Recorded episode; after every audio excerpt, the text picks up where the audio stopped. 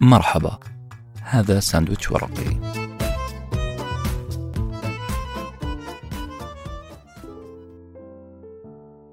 هذه الحلقة برعاية نوفاكيد.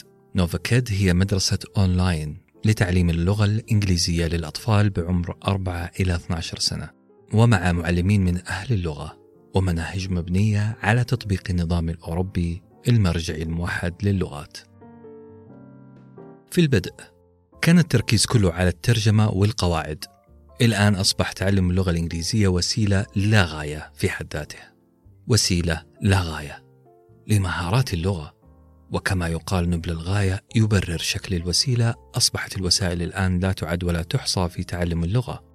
اليوم راح نسلط الضوء على أبرز مدارس اللغة الإنجليزية وطرق تعلمها وتعليمها. راح نمر على شوية تكنيكات ساعدتني في تعلمها وساعدتني في تعليمها.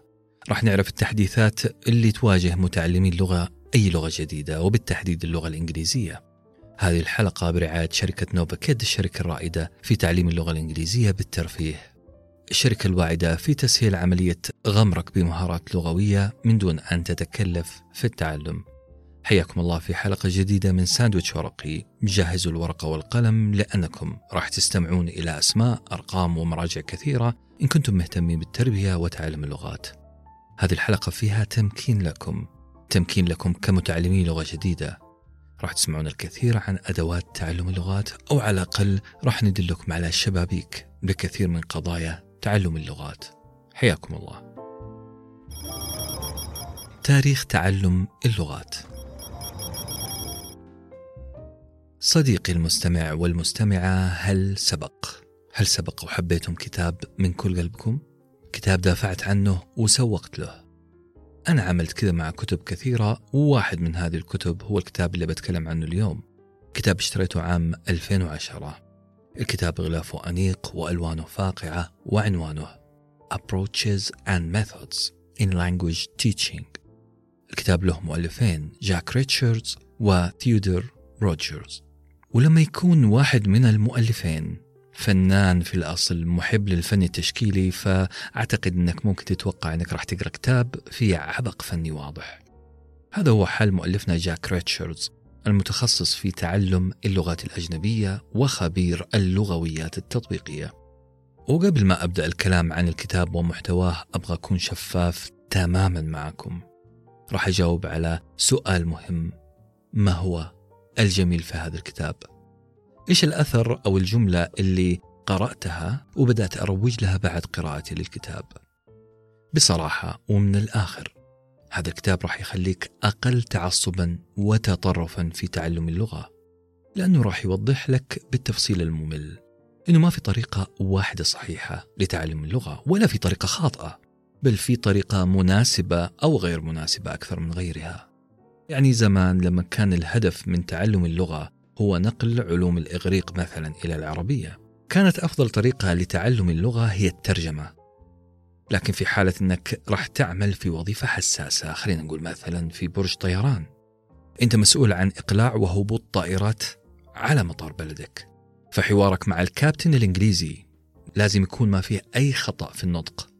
وإذا كان الهدف من تعلمك للغة هو أنك تفتح مكتب سياحي في إيرلندا، فأنت مضطر أنك تكلم الإيرلنديين بطريقتهم الخاصة عشان تحقق أعلى نتيجة من التواصل معهم. حتضطر تقول town، أو تقول this, that, these and those بدل this, that, these and those.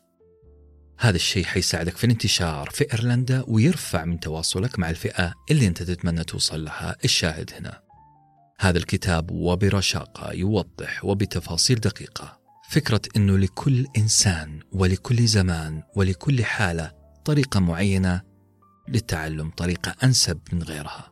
ولهذه الأسباب استرعى انتباهي موقع أو شركة نوفاكيد شركة نوفاكيد اللي حنعمل لقاء مع ممثلها في نهاية الحلقة.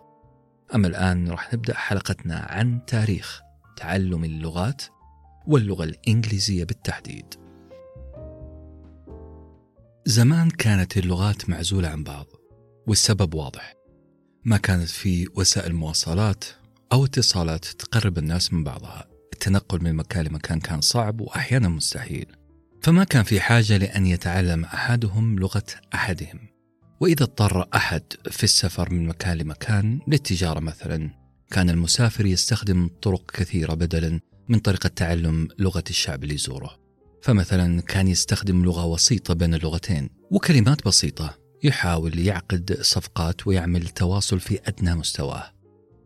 كان في طريقة أخرى كمان لتواصل الشعوب بينها وبين بعض زمان، وهي بشعة نوعا ما، استبدادية ولها شروطها. المسافر أو بالأصح الغازي عادة ما يكون أقوى وأغنى من الشعب اللي يزوره، فيحاول أن يعلم الشعب اللي زاره لغته هو. يعني قائد مقدوني مثلا أو تاجر مقدوني غني جدا انتقل لشمال شرق أوروبا، فهو يجبر الشعب الآخر أن يتكلم لغته، يا بالإجبار يا بإغراء المال. ويمكن هذا اللي عملته جيوش أسبانيا في البيرو. الطريقة الثالثة اللي كانت تستخدمها الشعوب القديمة في الحديث مع شعوب أخرى هي أنها تتكلم لغتها، أنها كانت تنغمس في الشعب المستهدف ويتعلم عن طريق التجربة والخطأ. يعني كان يتعلم لغة الشعب اللي بيزوره. وكل ما تزايد الاحتياج للطلاقة تغيرت طريقة التدريس بما يتناسب مع هذا الاحتياج. يعني لو الإنسان احتاج أن يقرأ كتب الأدب القديمة لشعب ما، فهو يحتاج أن يطور القراءة فقط ويستخدم الترجمة بالتأكيد. لذلك الطريقة التي تستخدم في تعلم اللغة دائما تابعة لحاجة الإنسان. إذا نقدر نقول قاعدة بسيطة نأصل فيها كلامنا: حاجة التعلم هي اللي تحدد طريقة التعلم. وهنا نتكلم عن اللغات. تقريبا ستين بالمئة من سكان الأرض هم متعددي لغات، bilingual or multilingual. من هذا المنطلق نقدر نقول إنه الشيء طبيعي في العالم اليوم إنه يكون الإنسان متعدد اللغات وليس أحادي اللغات. في عصرنا الحالي إنه يكون عندك لغتين وأكثر شيء طبيعي، لأنه ستين بالمئة من سكان الأرض يمتلكون هذه الخصلة. لكن قبل خمسمئة سنة الإنجليزية على الأقل حد اليوم هي أكثر لغة يتحدث بها وأكثر لغة تدرس وتدرس. لكن لما نتكلم عن اللغة اللاتينية فإحنا بنقول إنها الآن ليست لغة حية، لكنها كانت لغة تواصل الشعوب، شعوب أوروبا كلها ببعض في العصور الوسطى بالتحديد. بعد موت اللغة اللاتينية بقيت مهمة، لأنه معظم الأعمال، الأساطير، الأشعار كتبت باللغة اللاتينية. اللاتينية حافظت على أهميتها كإرث أدبي، صارت مدارس إنجلترا تدرسها لطلابها، والهدف طبعاً أن الطلاب والناس يقرؤون هذه الأعمال الأدبية المكتوبة باللغة اللاتينية. أعمال لأدباء زي شيشرون، ريجيليوس، هوراس. ولأن هذه الأعمال مكتوبة فكانت مهمة المعلمين أيامها أنهم يعلمون، يدرسون الطلاب تحليل لغة الإغريق، التلذذ بالصياغة، فهم الصور الجمالية فيها. في القرن الستة عشر، السبعة عشر والثمانية عشر كان طبيعي أن الطالب الأوروبي والإنجليزي بالتحديد يدخل مدارس قواعد عشان يفكك فيها الخطاب البلاغي لهذه الأعمال الفنية. أتذكر هذه المدرسة مضبوط، مدرسة التركيز على القواعد، أو الطريقة اللي يسمونها Grammar Translation Method. كانت هي الطريقة الأولى والأفضل لتعليم اللغة الإنجليزية، هي الطريقة اللي درسنا فيها وتعلمنا قبل ثلاثين سنة. أتذكر تحليل مفصل للقواعد، تدريس كل قاعدة على حدة، تدريس قاعدة مثلا المضارع البسيط كيف نقدر نكونه، إننا نحفظ حروف الجر والفرق بين كل حرف والثاني ومتى نستخدمه وليه. أتذكر كمان منهج لونه برتقالي، عبارة عن قصص كلاسيكية، وأخواني اللي أكبر مني كان واجبهم إنهم يترجمون كل جملة، كل كلمة، كل سطر. كانوا يستخرجون من هذه الترجمة قواعد للغة الإنجليزية، وبعد كذا يطبقون عملي كتابة جمل مشابهة. كانت الترجمة هي الأساس والقواعد هدف في تعلم اللغة. طبعا هذه المدرسة خرجت ناس فاهمين تماما في منطق اللغة الإنجليزية، كيف تعمل اللغة، كيف تتركب، كيف تصاغ الجمل بشكل صحيح ودقيق. لكن بصراحة كان هناك صفر مئوي للتواصل اللفظي، صفر في الطلاقة، صفر في نطق الكلمات، صفر في اللكنة. يمكن أنا ظالم شوية، في ناس كان الأكسنت عندهم كويس، في ناس عندهم مهارة تواصل، لكن الغالبية العظمى بتفهم منطق اللغة الإنجليزية لكن ما تقدر تتواصل لفظيا. المناهج وطرق التدريس والاختبارات أيامها كلها منصبة حول الإتقان النحوي، إن صح التعبير. المهم أنه هذه المدرسة في تعلم اللغات أدت دورها في ذلك الوقت. صار الطلاب يقرؤون بشكل جيد، بيكتبون بشكل جيد، اللغة مرتبة بشكل آلي فظيع. القواعد كانت تعامل كرموز، احنا نفهم هذه الرموز ثم نبني جمل جديدة على هذه القواعد أو على هذه الرموز. اللغة المستخدمة في التدريس تقريبا كانت العربية. استمر هذا الوضع إلى أن سلمت هذه الطريقة، طريقة التدريس بالجرامر ترانزليشن ميثود، سلمت زمام الأمور لمدارس أخرى. هذه المدارس تهتم أكثر بمهارتي الاستماع والتحدث، والسبب واضح، هنالك حاجة للتواصل اللفظي بسبب سهولة الانتقال من مكان لمكان، بسبب كثرة التعاملات التجارية وغيرها، بسبب احتكاكنا أكثر بشعوب اللغة الإنجليزية. مؤخرا في تركيز أكبر على أن اللغة هي وسيلة وليست غاية، وسيلة تواصل، والغاية هي رسالة يوصلها المتحدث للآخرين. صار في تركيز لاحقا بالمعاني، لازم المعنى يوصل للشخص المستهدف بأفضل طريقة، لكن التركيب اللغوي نفسه خفت عنه الأضواء. من هذا التغيير في التركيز بدأت نظريات التربية وتعليم اللغات تنتبه لأهمية اكتساب الطالب للغة وليس تعلمها. حنتكلم عن الفرق بين التعلم والاكتساب لاحقا، لكن خلوني أقول اكتساب هنا أقصد هو نفس الشيء اللي يحصل مع الصغار عند اكتسابهم للغات، إنهم يتعرضون لكمية بيانات ضخمة من اللغة الإنجليزية، إنه في تصحيح مستمر للنطق والكلام، إننا نعرضهم لمواقف كثيرة تخليهم يستخدمون اللغة غصب لمصلحتهم. بسبب هذا التركيز ظهرت مدرسة في تدريس اللغة الإنجليزية اسمها The Direct Method. قناعة التربويين عشان نصل بالطلاب لدرجة استيعاب سمعي وإنتاج لفظي قوي للغة الإنجليزية زادت، ومع هذا الازدياد في الاهتمام بالاتصال والتواصل اللفظي صاروا يؤكدون بأن تدريس اللغة لازم يكون باللغة الإنجليزية نفسها، ممنوع تستخدم اللغة الأم، ممنوع تستخدم اللغة العربية. انسوا مسألة أنه المدرس يجي بلغته العربية الأم ويقول لك هذا مضارع تام، مضارع مستمر، ضع ذا أو آ في المكان الفلاني، لا، ممنوع تتكلم باللغة العربية في صف إنجليزي. انتهى هذا العصر، الآن كله إنجليزي. الطالب لو ما تعدل لسانه وصار عنده طلاقة وبدأ يرطن باللغة الإنجليزية بشكل طلق فهو ما تعلم شيء. التركيز على المهارات اللفظية والنطقية أصبح الشغل الشاغل لكل معلمي اللغة. القواعد نوعا ما همشت، أو بلا صح صار تعليمها غير مباشر. يعني مثلا أعطيك ثلاث أربع جمل وأنت تكتشف القاعدة من خلال تكرار هذه الجمل عليك، أقول أربع خمس جمل وأنت تكتشف أنه هذا يستخدم لما بتكلم عن روتين، أنت تحلل ضمنيا وتكتشف بنفسك القاعدة. كأن هذه المدرسة هي مدرسة جات تعادي تماما المدرسة الأولى، الجرامر ترانزليشن ميثود.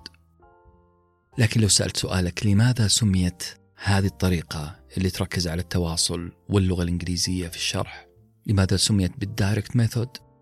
فالجواب أنه كلمة ميثود معناها طريقة، أما دايركت معناها مباشر، والطريقة المباشرة معناها أنا راح أعلمك لغة بتعريضك للغة نفسها من خلال مشهد أو أداء، أنا راح أؤدي أداء باللغة الإنجليزية وراح أعرضك مباشرة دايركت للغة. قدامك أشياء في الفصل زي السبورة، الكتاب، الكرسي، الماصة، الشباك، المروحة ولا القلم، كلها قدامك. قدامك مدرس أيضا قاعد يتحرك، قاعد يغضب، يصرخ، يضحك، كل هذه مصادر للتعلم. لذلك أنت لازم تربط بين الصورة اللي تشوفها، الموقف اللي تعيشه داخل الفصل، والأغراض اللي تلمسها، والكلمة اللي تسمعها، تربطها بنطق. أنا ما راح أعلمك اللغة على ورق ثم تبدأ تستخدم أنت هذه اللغة، لا، أنا راح أعلمك مباشرة بالتواصل المباشر معك. ما عاد في شكسبير ولا روايات كلاسيكية ولا كلمات معقدة، لا، أنت راح تتعلم مع هذه الطريقة الكلمات الحديثة، الكلمات الحقيقية الآن. وغلط غلط في الدايركت ميثود إنك تغلط في النطق، لأن تركيزك كله على نطقك وكلامك. بعد الدايركت ميثود توالت طرق تدريس أخرى بلا توقف. مثلا جاءت طريقة اسمها الأوديو-لينجوال ميثود والسيتويشنال ميثود، وهي طريقتين تعشق تدريس التواصل كهدف أسمى. هي تقريبا تضع الطالب في حالات معينة تخليه يجبر على التواصل باللغة الإنجليزية. عارفين لما أورطك بسؤال معين وأخليك ما تقدر تخرج من هذه الورطة إلا أنك تشرح فكرتك بكلمات إنجليزية؟ في تمرين أتذكر وعمله معنا مدرس إيرلندي سألني على ما أتذكر عن هواياتي، فقلت له كرة القدم. مباشرة سأل لو عرض عليك أرسنال إنك تحترف معه هل توافق؟ بعد معاناة فهمت كلامه وقلت نعم موافق طبعا. وهنا سألني سؤال محرج آخر وقال تخيل لو المدرب قرر الاستغناء عنك وكان عندك فرصة واحدة عشان تقنعه بأنك أهل لأن تبقى في هذا النادي، علمني إيش راح تقول؟ بالمدرس بهذا الكم الهائل من الأسئلة كان يورطني في قضية ما كان لي فيها أي دخل، لكن عرف يورطني فعلا في شعور إني أنا لاعب وإني على وشك إني أخسر هذا الامتياز وإني لازم أدافع عن نفسي. بدأت أرسل جملة وراء الثانية مدافعا عن سمعتي كلاعب محترف، لاعب في نادي مشهور، وإني على وشك أخسر هذا الامتياز. نفس المدرس كان يستخدم عشرات التمارين اللي تعيشنا في جو معين. ركزوا لي على كلمة جو، إحنا نعيش الدور إننا في حالة معينة وفي مشكلة ونضطر أن ندافع عن نفسنا، أن نشرح، أن نتخلص من هذه المشكلة. جاءت مدرسة بعدها اسمها الطريقة الصامتة وطريقة أخرى اسمها التجاوب الجسدي ونظرية الذكاء المتعدد والبرمجة اللغوية العصبية والطريقة الاتصالية Communicative Approach، إلى أن مرت علي في حياتي مدرسة معينة في طرق التدريس هي اللي تركت أثر كبير فيني كمتعلم ثم كمحترف لتدريب اللغة الإنجليزية. المدرسة اسمها البنائية الاجتماعية الثقافية، اسم طويل شوية نعم، والكلام حولها طويل وممتع. خلوني أحكيكم عن هذه المدرسة. المعلم كمساند لعملية التعليم. ما كنت أعرف شيء عن الروس، كانت روسيا بالنسبة لي عالم مجهول، إلى أن اكتشفت أنه والله عندهم عقول جبارة وفلاسفة ومنظرين في النفس والتربية. فيغوتسكي هو الاسم اللي عرفني بهذا الشيء، عرفني بالروس.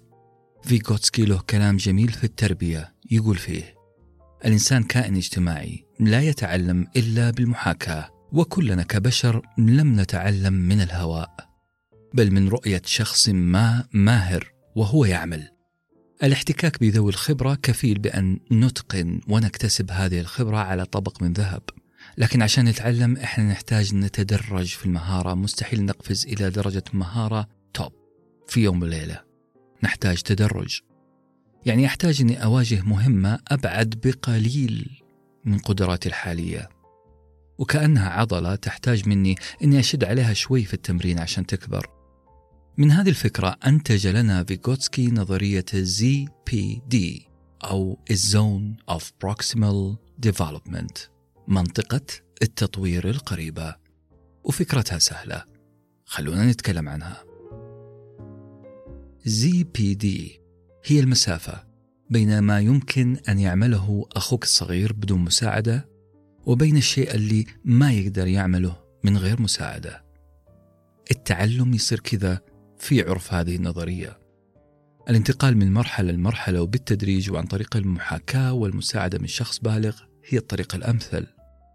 خلونا نتصور أنه أخوك فعلا بدأ يتعلم قيادة السيارة، أخوك يقدر يحرك السيارة من النقطة ألف إلى باء، يقدر يحرك الدركسون شوية، لكن مشكلته أنه ما يقدر يستدير بالسيارة مئة وثمانين درجة، ما يقدر يعود إلى ألف مرة ثانية. هذه هي منطقة الزي بي دي. لذلك كل اللي عليك أنت كبالغ وكقائد سيارة خبير إنك تسهل عملية تعلمه وتدربه للوصول إلى المنطقة الجديدة في مهاراته.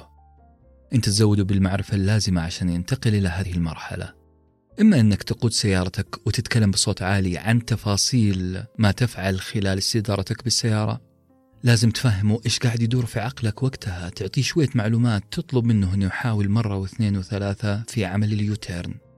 أنت يا صديقي ويا صديقتي قاعدين تعملون جسر لأخوكم للانتقال من مرحلة إلى أخرى.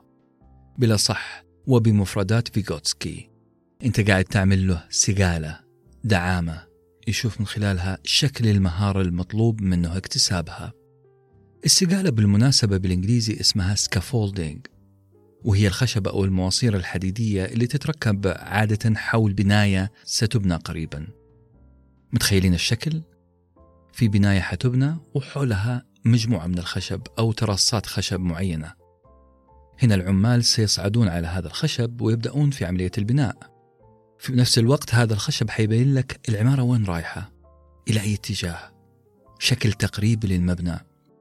لذلك نقدر نقول إنه معلم اللغة لازم يتدرج، ولازم يكشف عن شكل المهارة المطلوبة، ولازم يعطي موديل، نموذج ناجح للطلاب عن كيفية أداء المهارات، يوديها أمامهم مثلا، يفتح معهم حوار، يترك هذا الطالب يمارس تدريبه المتدرج لحد ما يصل إلى المنطقة اللي ما عاد يحتاج فيها مساعدة. وإذا وصل لتلك المرحلة شيل خشب السقالة، شيل الدعم، ويبدأ ابني فوق، اعمل دعم جديد. كذا نقول إنه المدرس صار سكافولدر أو فاسيليتيتر، يعني مساعد في عملية التعلم، وليس هو الكل في الكل، ليس هو الملقن أو المصحح أو المنظر للطلاب. هو نموذج حي بإنسان خبير وماهر قاعد يعمل مهارته، يتدرج فيها مع المتعلم حتى يصل الأخير لبر الأمان. تعلم أم اكتساب؟ وصلت لسؤال مهم، ما الفرق بين تعلم اللغة واكتساب اللغة؟ السؤال مهم لأنه عادة إحنا بنستخدم الكلمتين كمترادفتين، تعلم واكتساب. أوضح فرق بينهم تبناه لغوي معروف اسمه ستيفن كراشن. مين ما يعرف ستيفن كراشن؟ هذا الرجل اللي كتب نظريات كثيرة في الفرق بين التعلم والاكتساب. في رأيه اكتساب اللغة لا يتطلب تكثيف استخدام القواعد وإقحامها في كل صغيرة وكبيرة. لا تركز لي على قواعد اللغة، لا تطلب تمارين معقدة وكأنها رياضيات. الاكتساب شيء معنوي، يعني له علاقة بالمعنى. الاكتساب أنت تركز فيه على المعنى والتواصل باللغة المطلوب تعلمها. عرض الطالب لكثير من البيانات اللي يكتسبها أوتوماتيكيا، ضمنيا، بلا وعي. بالتحديد أنت راح تتواصل بشكل طبيعي مع الطالب، ولذلك علينا أن نوفر بيئة يركز فيها الطالب ليس على شكل الكلام فقط، بل الأهم على الرسالة التي يريد إيصالها أو فهمها. أعتقد واضح توجه البروف كراشن، وواضح أنه الشيء يعرف بضده. فإذا كان هذا هو الاكتساب اللي تكلمنا عنه الآن، فضدها التعلم. التعلم فيه تركيز على الشكل، على الدقة في القواعد، على التمارين المكثفة لمنطق اللغة، وفيه إهمال كبير للتواصل الطبيعي. من هنا أنا أتساءل، ماذا يعني التواصل الطبيعي؟ يعني إيش نستخدم اللغة الإنجليزية للتواصل الطبيعي؟ متى عادة إحنا كعرب نستخدم لغتنا الأولى الأم العربية في التواصل؟ والجواب البديهي هنا إني أنا وإنت وغيرنا نستخدم اللغة العربية عشان أضحك مع زميلي، أتكلم معاه في أمور تهمني، في هواياتي، أقرأ جريدة مثلا أفهمها، أقرأ خبر في الإنترنت، أستخدم اللغة عشان أشرح لواحد مثلا عن فكرة فيلم شفته، ممكن أعتذر لسائق أوبر عن تغيير طلب رحلتي. ملاحظين أنا أستخدم اللغة، لغتي العربية، لأهداف تواصلية بريئة وطبيعية. هذا الشيء اللي كراشن يطلبنا نعمله في حالة اكتساب لغة جديدة. المتحدث الأصلي للغة. كثيرة هي المقالات والكتب اللي تتكلم عن فكرة اكتساب اللغة على يد native speakers، والnative speakers نفسها مفردة صعبة التعريف. من هم native speakers أو المتحدثين الأصليين للغة، وكيف نعرفهم؟ راح أختار واحد من التعريفات المتعارف عليها. هم الناس اللي ولدوا وتربوا في مجتمعات تتحدث الإنجليزية، إذا كانت اللغة اللي نقصدها اللغة الإنجليزية.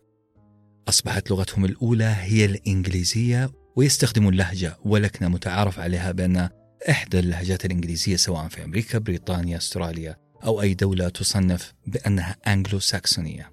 والأنجلو ساكسونز في الأساس على فكرة هي قبيلتين جرمانية غزت بريطانيا قديما، ومنها ظهرت الإنجليزية القديمة والمتوسطة والحديثة. أصبحت الشعوب ذات الأصول الثقافية اللي تنتمي لهذه الثقافة لهذه اللغة تسمى بالأنجلو ساكسون. هذه اللغة أو هذه الثقافة تسمى بالأنجلو ساكسونية. مسألة أنك تتعلم أو تكتسب اللغة وخاصة في سن صغير على يد هؤلاء المتحدثين لا تخلو من المميزات الكبيرة، خاصة إذا تناسبت مع أهداف المتعلم وذوي المتعلم.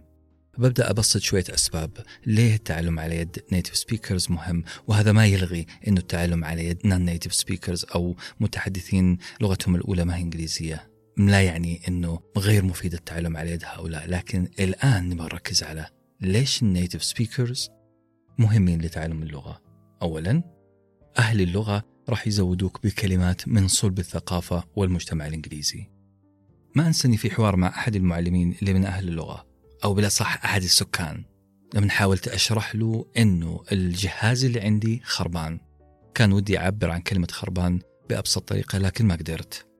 كلمة خربان ما هي راضية تيجي على لساني، أو بالأصح ما كانت عندي.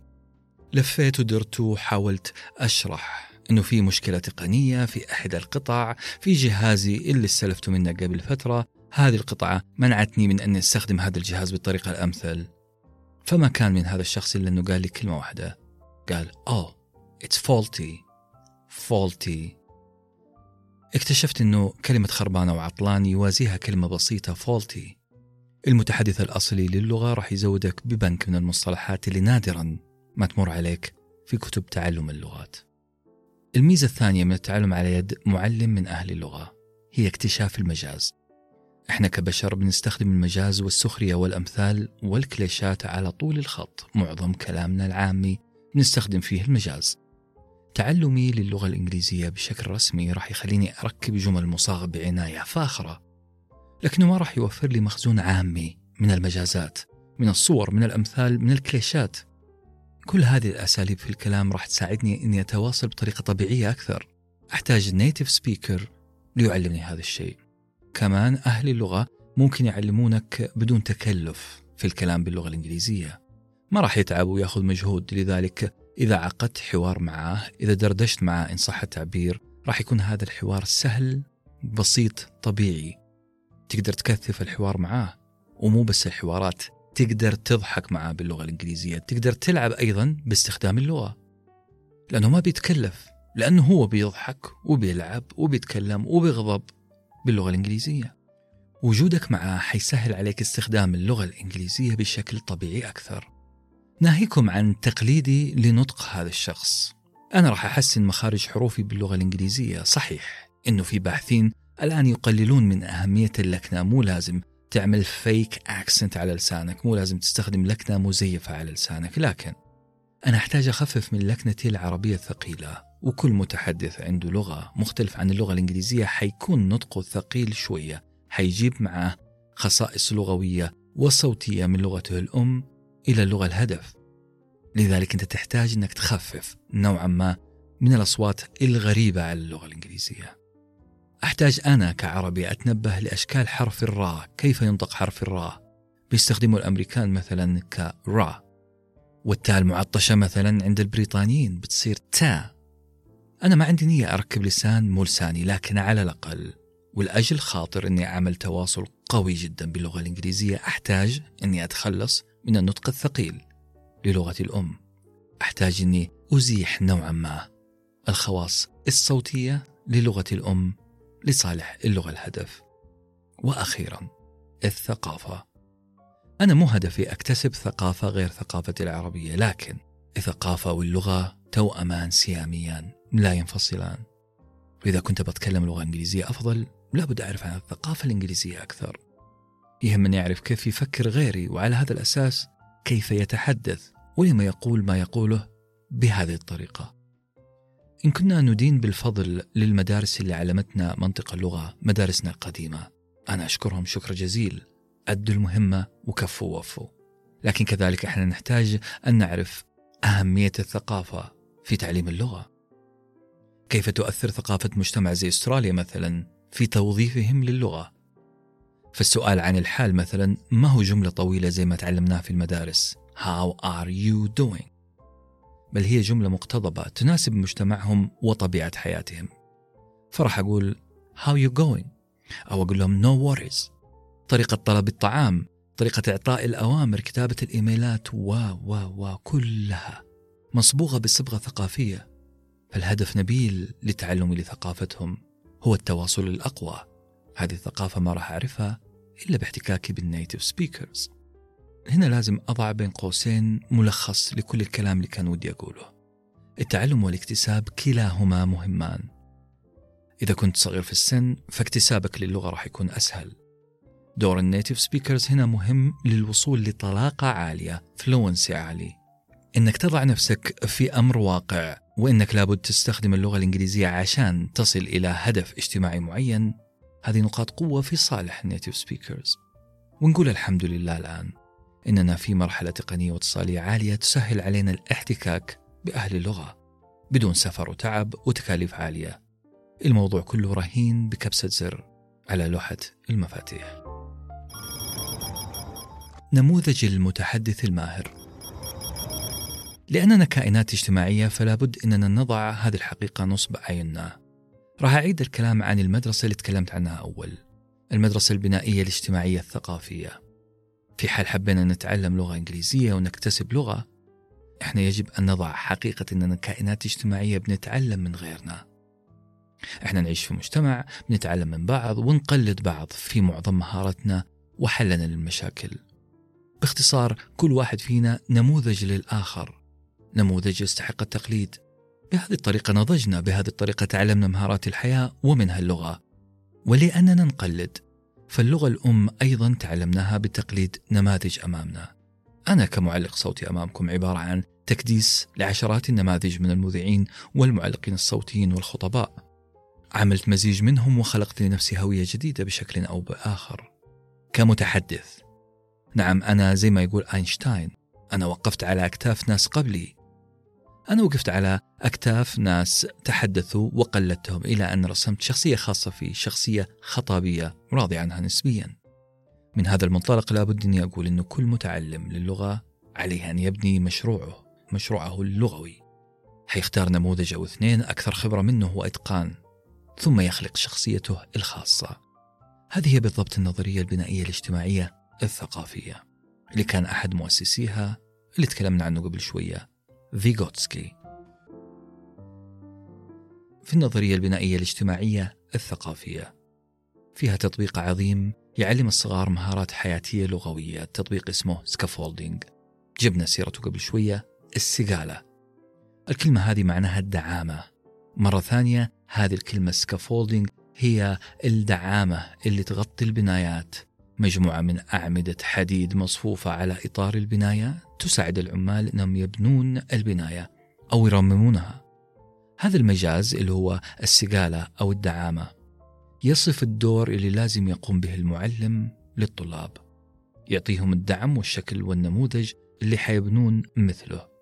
ثم يزيل المعلم هذه الدعامة فيكتسب الطالب المهارة، ويبدأ المعلم في بناء سكافولدينج أو سقالة جديدة.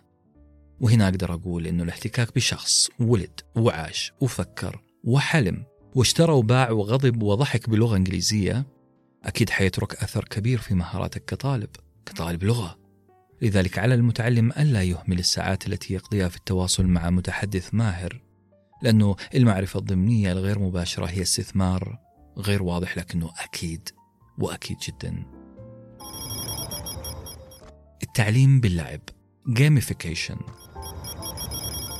أصدقائي، أنا لازلت إلى اليوم أتذكر مدرسي الإيرلندي جوزيف. هذا المدرس طلب مني أنا وزملائي في دورة تدريبية يوم كان عمري ثلاثين سنة، أو بلا صح كلنا فوق الثلاثين. طلب مننا نعمل تمرين. ما أنسى هذا التمرين، ما أنسى المتعة اللي كانت على وجوهنا وإحنا نقص صور إعلانات من المجلات ونعمل دور مندوبي مبيعات لهذه المنتجات. نسينا نفسنا حرفيا وإحنا نلعب. أعتقد هذا هو نفس السبب اللي خلى التربويين يحقنون التعليم بمصطلح لعب. ظهر لنا مصطلح جديد اسمه gamification، وهي خليط ما بين game وeducation. ولأني نسيت أني قاعد أتعلم لغة خلال اللعب، صرت ما أجرؤ الآن أقول لأحد أبنائي يا ولدي انتهى اللعب، جاء وقت المذاكرة. ما أقدر أقول مثل هذه الجملة لأنه يبدو أنه اللعب صار عنصر مهم من عناصر الدراسة.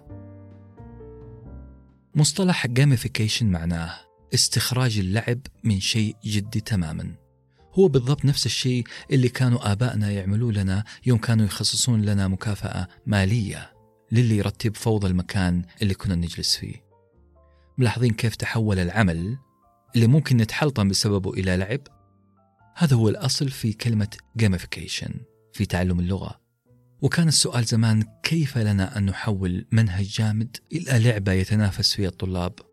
كيف ممكن تصبح اللغة وسيلة لكسب هذا التنافس؟ كيف يتخطى الصغير فكرة أن الدراسة مملة ثم يندمج في عالم اللغة من أجل مكافأة أو انتصار؟ هل هذا مجدي فعلا ولا ضياع للوقت؟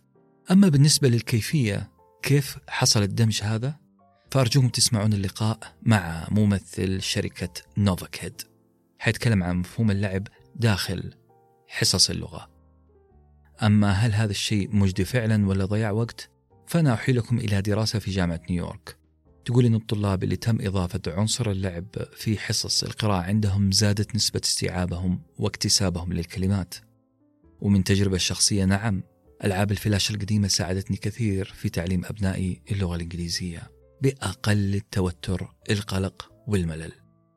وبحسب فيدرالية العلماء الأمريكيين، الأطفال يتذكرون عشرة بالمئة مما يسمعون، عشرين بالمئة مما يشاهدون، لكنهم يقفزون ل تسعين بالمئة استيعاب وتذكر إذا كان هذا التعليم عبارة عن أنشطة يشاركون في تجريبها.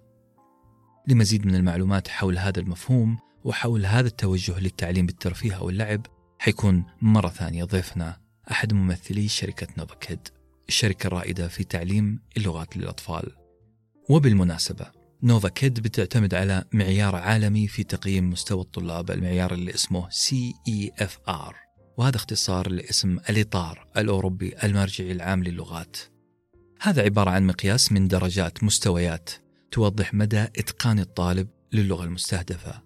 فالتعليم هنا مبني على معايير تقدم واضحة وصريحة، يستطيع الطالب أنه يقيم نفسه ويعرف مستواه بالتحديد. في كل مستوى أنت تحتاج لعدد ساعات معينة من التدريب والدراسة عشان تنتقل من مستوى لآخر لحد ما توصل إلى مستوى يمكنك ويؤهلك أنك تختبر فيه مهاراتك في اللغة. والآن أصدقائي، اسمحوا لنا ننتقل للقاء مع ممثل نوفاكيد.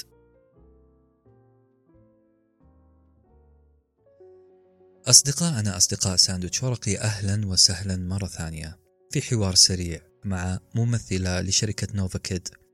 في هذا اللقاء راح تسمعون بعض ميزات هذه المدرسة أو هذه الشركة، وحنطرح بعض التساؤلات اللي ممكن يهمكم طرحها. راح يكون معنا الأستاذة هبة زعاترة، مديرة العلاقات العامة في شركة نوفاكيد. أهلا أستاذة هبة، وسؤال مباشر، ممكن تعطينا نظرة سريعة عن مدرسة نوفاكيد والمنهج اللي يتم تدريسه فيها؟ أهلا فيك سيد أنس، شكرا كثير لترحيبك. ببساطة نوفاكيد هي مدرسة لتعلم اللغة الإنجليزية أونلاين للأطفال من عمر أربعة إلى خمسة عشر سنة، مع معلمين من أهل اللغة عبر منصة إلكترونية تفاعلية تعتمد الدروس فيها على خاصية الواقع الافتراضي والذكاء الاصطناعي. أما بالنسبة للمنهاج، منهاج نوفاكيد يحاكي منهاج كامبريدج. كيف؟ في نوفاكيد إحنا بنقدم خمس مستويات أساسية تتضمن جميع مهارات اللغة، بالإضافة إلى مستويين إضافيين وهما Time to Talk لتنمية مهارات المحادثة، ودروس الواقع الافتراضي. جميل. وهل الدروس اللي بتعطونها الطلاب انفرادية، يعني طالب كل طالب لحاله في الفصل، ولا مجموعة مع بعض؟ والدرس مدته قد إيه؟ بالنسبة لطبيعة الدروس من حيث عدد الطلاب، فهي دروس فردية تفاعلية، طالب واحد فقط بالدرس، وهذا لحتى يكون كامل تركيز المعلم عليه. طبعا مدة الدرس هي خمسة وعشرين دقيقة. تم اختيار هذه الفترة الزمنية بشكل خاص، وربطت في المقام الأول بمعايير علم النفس التنموي، حيث وجدوا أن متوسط معدل تركيز الانتباه للأطفال في سن المدرسة الابتدائية هو من عشرين إلى ثلاثين دقيقة. في سؤال ملح هنا. أوكي، أنا عارف أنه النيتيف سبيكرز كمدرسين أو معلمين شيء إضافي لأي طالب، لكن عندي مخاوف من أنه كون المعلمين لا يتحدثون إلا الإنجليزية، ما يتكلمون عربي، ممكن أنه يسبب هذا مشكلة للطفل، ممكن يعني يواجه صعوبات كثيرة. يعني هل الأهل ضروري يكونوا مع الأبناء في على الأقل في الدروس الأولى؟ لا أبدا، هذا الموضوع ما بسبب مشاكل، بل بالعكس يعد من أهم العوامل اللي بتأثر في فاعلية التعلم مع نوفاكيد. عدم فهم المعلم لغة الطالب الأم رح تجبر الطالب على التحدث والتعبير باللغة الإنجليزية، لأنه ما في أي وسيلة أخرى أو لغة مشتركة بينه وبين المعلم إلا اللغة الإنجليزية. بالإضافة إلى أن المعلم بيعتمد في التعليم على استخدام تعبير الوجه ولغة الجسد والصور لحتى يفهم الطالب الكلام بشكل أوضح ويرتكز في ذاكرة الطفل المصورة بعيداً عن أسلوب التلقين. أما بالنسبة لتواجد الأهل، صراحة هذا بيعتمد على طبيعة الطفل. في حال كان الطفل من أربعة إلى ست سنوات بننصح بوجود الأهل في الدروس الأولى فقط، ولكن بعد ذلك ما في أي داعي لوجود الأهل. طيب أستاذ هبة، هل في أمثلة في بالك على طلاب أتقنوا مهارة مهارة التحدث بالتحديد يعني؟ نعم أكيد، عندنا الآلاف من الأمثلة. بنوفاكيد إحنا بنركز بالضبط على المحادثة، فالمحادثة هي أساس اللغة. حسب استطلاع للرأي تم إجراؤه في ديسمبر ألفين وواحد وعشرين، تسعين بالمئة أقروا بأنهم سعداء مع تقدم مستوى أطفالهم في مهارة المحادثة مع نوفاكيد بعد الشهر الثالث، وهذا بيأكد تركيز مناهجنا ومعلمينا على المحادثة بشكل أكبر. طبعا من أهم الأمثلة اللي ممكن إني أذكرها هي طالبتنا سارة من عمان، اللي استطاعت بفضل تقدمها في مهارة المحادثة باللغة الإنجليزية بشكل عام إنها تكون سفيرة نوفاكيد في الوطن العربي. مثال تاني مهم ممكن إني أذكره هو طالبنا التركي كارتال، اللي استطاع بفضل تقدمه بمهارة المحادثة خصيصاً الحصول على دور في عمل فني كبير على المنصة العالمية نتفليكس في مسلسل Rise of Empires Ottoman، اللي هو مسلسل النهضة العثمانية. وممكن الطلاب يحضرون الدروس من من أي جهاز، مثلاً من من الجوال؟ نعم، يمكن الحضور من الهاتف، وذلك من خلال تنزيل تطبيق نوفاكيد من أب ستور أو جوجل أبس، أو من خلال متصفح الإنترنت جوجل كروم أو سفاري. بتدخل على الموقع أو التطبيق، بتحجز موعد درس تجريبي مجاني لتحديد مستوى الطفل في الوقت والتاريخ المناسب لإلك. طيب أستاذة هبة، الدرس التجريبي انتهى مثلا، هل الطالب يقدر يستكمل الدروس بعد ما ينتهي هذا الدرس التجريبي؟ هلا بعد الدرس التجريبي بيتم وضع الطفل في المستوى المناسب لإله حسب كيف كان أداؤه في الدرس التجريبي. بعد ذلك الأهل بيقرروا شو هو الاشتراك المناسب لإلهم. طبعا الاشتراك بيعتمد على عدد الدروس الأسبوعية ومدة الاشتراك، ممكن بعدين إضافة كود الخصم إذا كان في معهم، ثم يتم تعبئة بيانات البطاقة البنكية فيزا أو ماستر كارد أو باي بال أو التحويل البنكي. بعدها بيتم جدولة الدروس أيضا من خلال حساب الأهل. على فكرة حساب الأهل جدا جميل وسهل الاستخدام، بتواجد فيه كل ما يحتاج له الأهل. بيتم اختيار الوقت واليوم المناسب والمعلم المناسب، واختيار إذا كان الأهل بيحبوا يكون موعد هذا الدرس مثبت أسبوعيا أو لمرة واحدة، يعني جدول جدا مرن. يمكن إلغاء الدروس أو تغيير موعدها أيضا من خلال حساب الأهل، ولكن قبل مدة معينة من الدرس يفضل. يعطيك العافية أستاذة هبة، وشاكر لك وقتك، وسعيد جدا بالحوار معك.